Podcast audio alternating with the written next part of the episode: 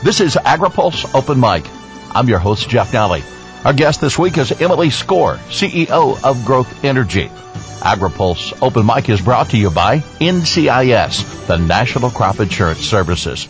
Crop insurance, the smartest, most efficient way to secure America's food, fiber, and fuel supply. AgriPulse Open Mic continues with Growth Energy's Emily Skor Next.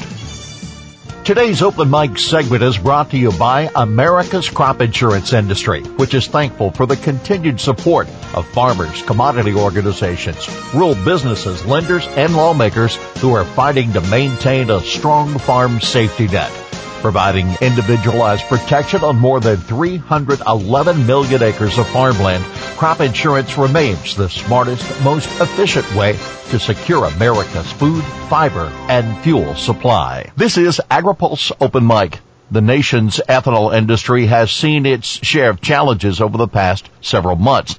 Growth Energy CEO Emily Skor says the financial battle began long before the COVID pandemic. We came into COVID already under economic duress, having suffered through trade wars and weak margins and hostile regulators. So then hit with a pandemic, fuel demand plummets 50%, ethanol demand plummets 50%. Half of the industry at one point was offline in the early spring. And so that was very much the effect of COVID. Now, fortunately, we've been able to stabilize some, and we're hovering these past several months around 10% below demand year over year, typically to, pre-COVID, the pre-COVID experience. Um, so we've made strides in stabilization, but we're not there yet. I mean, I still have members that have that have not yet opened since they shut their doors in the spring because of COVID. And so we had hard hit with COVID and the cumulative impact of the, the Trump administration's abuse of small refinery exemptions, more than 4 billion gallons of demand destroyed. Um, and so we've got some work to do with this new administration. Over 4 billion gallons of ethanol production lost. How does that affect your industry overall? And what's the pending effect on the corn demand that you would have because of those lost gallons? On the corn demand, that means we're not grinding probably about a billion and a half bushels of corn as a result of that demand loss. So there's a very immediate effect on the corn market and corn demand.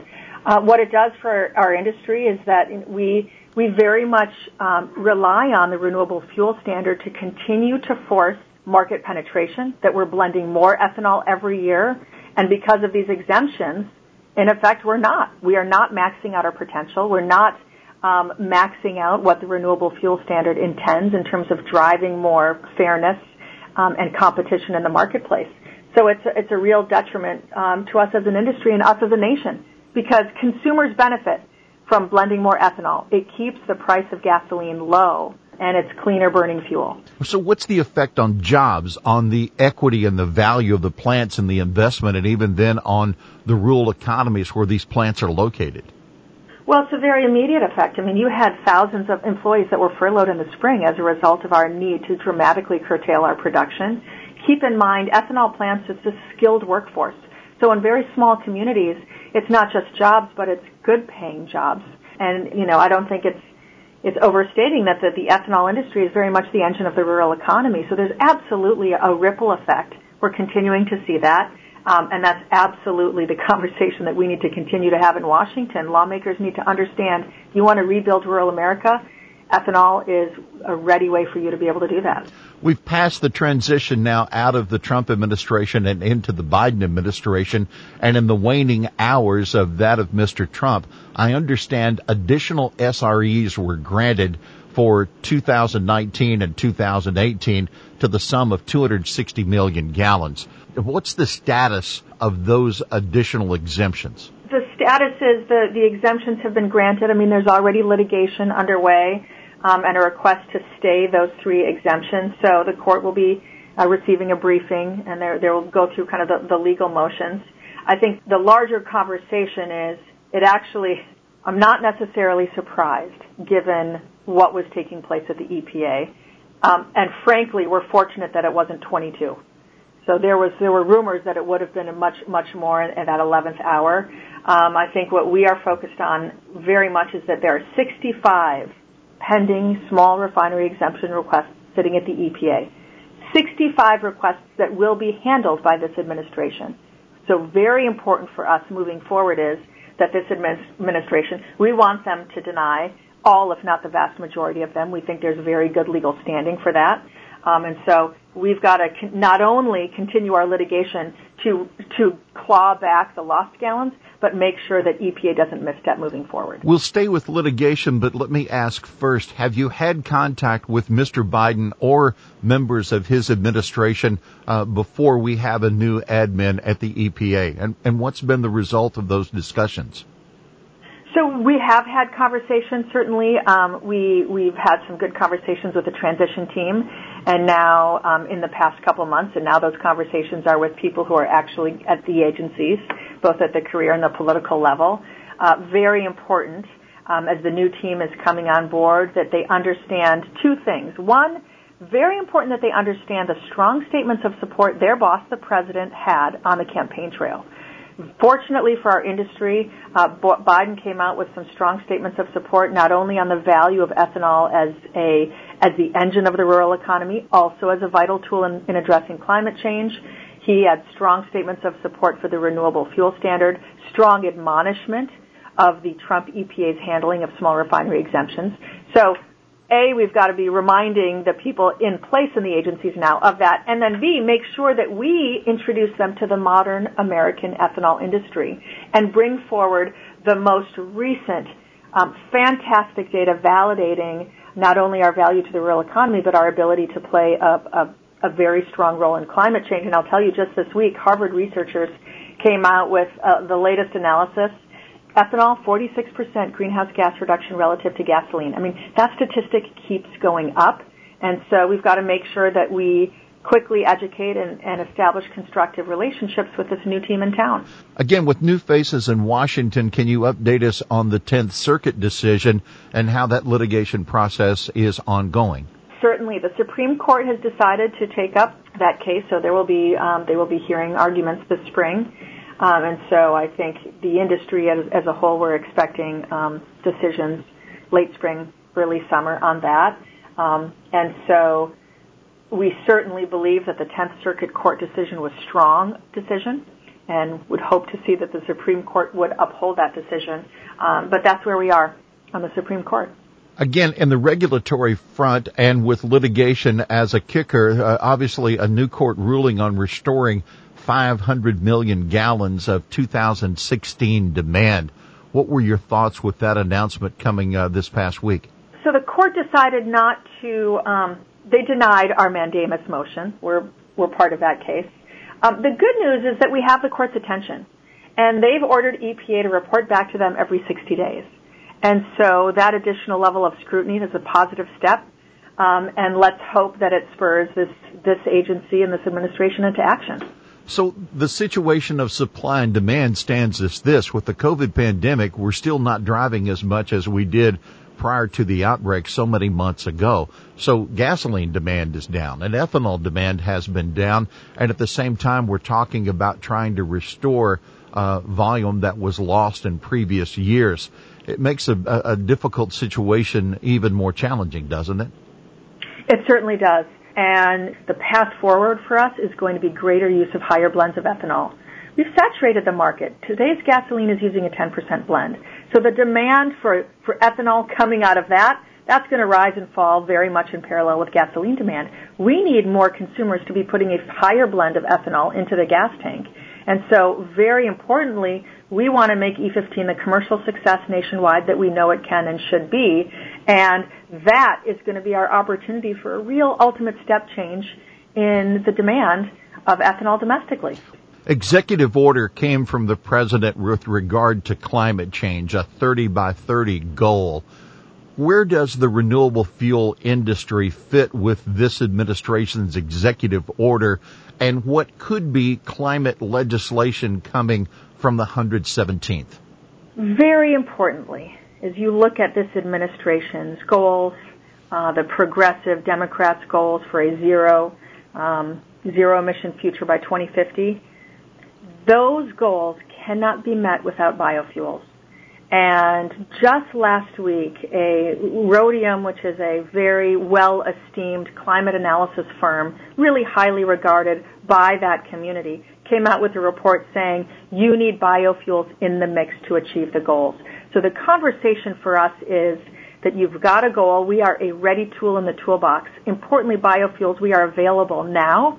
We can be used in the existing auto fleet and we are, for, we are affordable for all communities.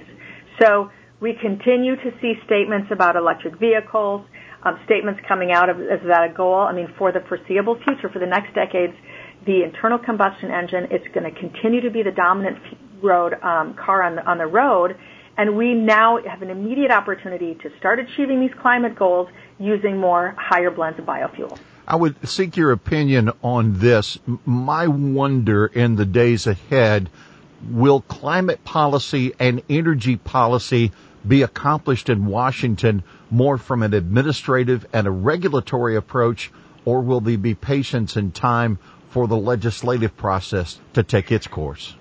Oh, that's a good question. I think certainly we're seeing very strong signals that um, that Mr. Biden. I mean, he's climate is going to be an important component of all the work every one of his agencies is doing, and so there's going to be a lot that he's going to be able to try and do administratively because, of course, he's got much more control over that. On the legislative front, the fact that you have such slim majorities in both the House and the Senate means that broad, sweeping legislation like a Green New Deal, it's going to be facing really strong headwinds.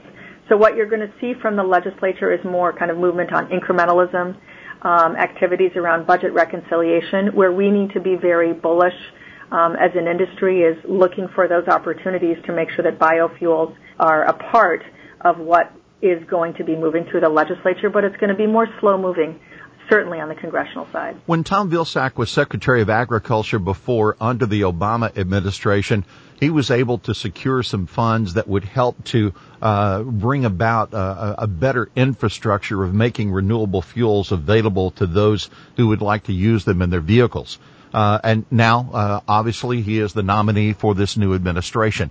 When we turn to this new president, he has suggested thousands of recharging stations to be put in place for what's anticipated for uh, additional electric vehicles. I wonder if there will be the sharing of funds to develop the infrastructure for higher ethanol blends as well as electric vehicles. That is absolutely um, the conversation that we that we will be having and have been having at the administrative level, but also at the congressional side. I mean, Congress too is looking at major infrastructure funding, and it's that notion of parity. So if you're going to um, have something um, on electrification, we've got to have parity in building out the strength of the infrastructure so that consumers have access to higher biofuel blends. And so uh, certainly we're very proud. I mean, the, the, the infrastructure program that you talked about that came about under Secretary Vilsack in his first uh, under the Obama administration, that coupled with private investments, that is what has gotten us to this place of 2,300 retailers offering E15. We continue to need um, infrastructure investments, and so we welcome that absolutely, whether it comes from the administration and or whether it comes from Congress. I want to turn the focus for just a moment away from growth energy and let's turn it to the auto industry. Uh, from their perspective, they have emission standards that have been a moving target and they're making investment now for the vehicles that will be driving years from now. It appears to me that we're at a crossroads in the country of what direction that will take. GM's announcement in the last few days that 40% of their vehicles and uh, by the end of 2025 will be electric billions of dollars invested in electric vehicles and autonomous vehicles. The question then, is this a direction that's coming from the marketplace? Is this a direction that's coming from, from Washington? What's guiding our path? And do we have the, the strength in an electric grid to support this new demand for power? So let me let me talk about kind of where we are kind of from a from a consumer from the marketplace and then let me kind of move on to, to the politics and the, and the motivation. I mean, we still um, think total all all kind of alternative cars are at, most just about over one percent of all the, the vehicles on the road today. Even as we're seeing kind of these investments and these proclamations and statements very forward leaning from the auto industry. Again, even the most progressive projections factoring that in continue to show that as we see more electric vehicles, the vast majority of cars are going to be powered by liquid fuels. Um, and I think, you know, one of the things that we need to keep in mind moving forward to achieve these uh, zero carbon future, we need all solutions, including biofuels. Uh, the new administration has made electrification a priority, and I think what you're seeing in some of these announcements coming out now um, companies they want to be responsive. They want to indicate their desire to work with the administration. Um, and so, uh, importantly for us, we've got to make sure that we have a seat at the table, that we educate this administration on the importance of utilizing and leverage biofuels at every opportunity now because we are a very impactful tool in achieving climate goals and we can be used today higher blends in 95% of the cars on the road. Prior to our conversation, I looked with the Energy Information Administration, and my question uh, as I looked was, what's the source of our electricity? 62% plus came from fossil fuels, the burning fossil fuels. Natural gas, 38%, coal at 23%. My question from an emission standpoint, while electricity uh, at, the at the end point may be more sustainable is the whole picture of an electric vehicle compared to renewable fuels. How does it add up? Well, that's a very important conversation to be had. I mean, that's when you're getting into the details. You're looking at the entirety of the environmental profile of different fuel sources. And certainly when you look at with electrification and electric vehicles, it, it's going to be a local regional power source. And that varies depending where you are in the country. So um, we you know, this this administration has has talked a lot about the importance of looking at um, real real world accurate modern current data. And that's going to be very important as they're looking at the options and the tools in the toolbox.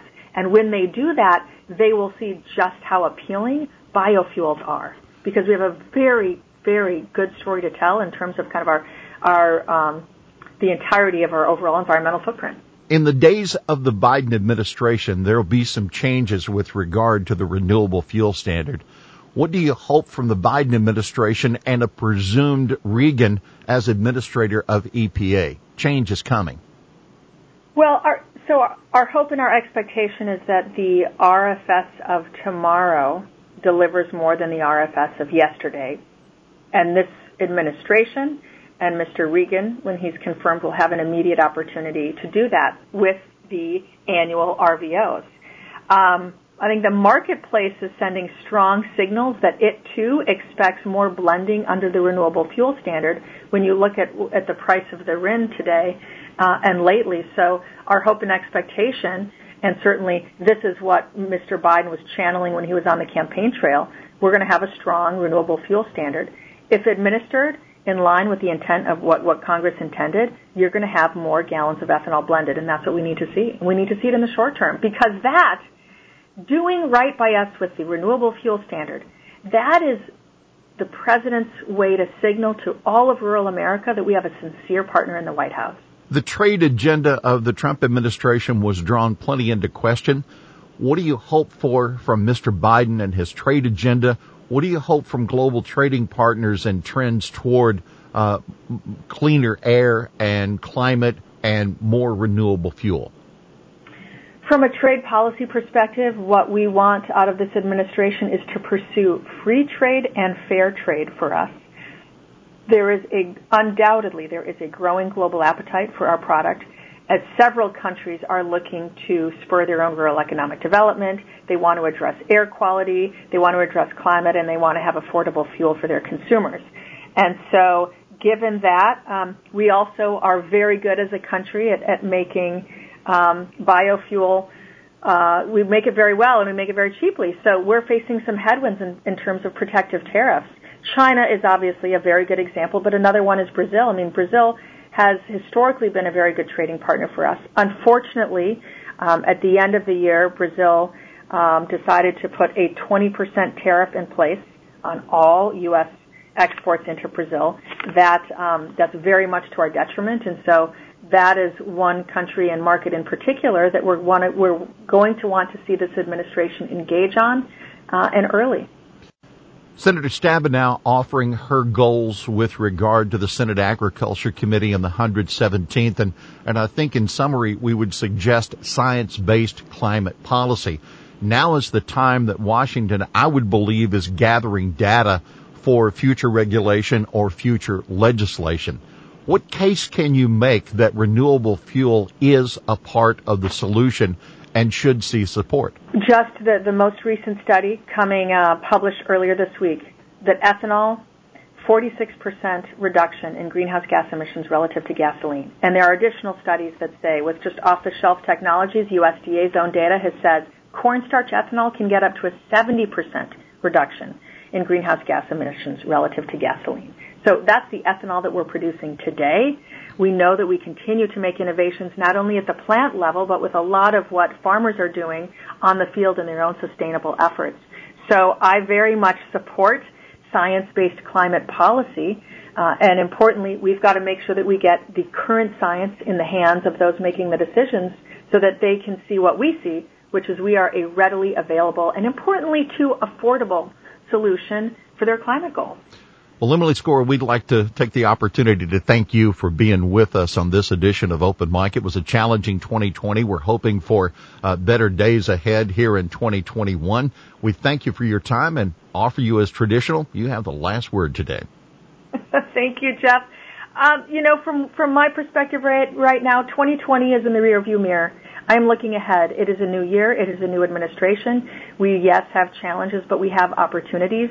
We as an industry continue to demonstrate resilience in facing the challenges that come our way. I think if you look at how this industry responded to COVID, the fact that we were able to participate with um, in changing kind of the ethanol production to to provide high quality hand sanitizer and disinfectant.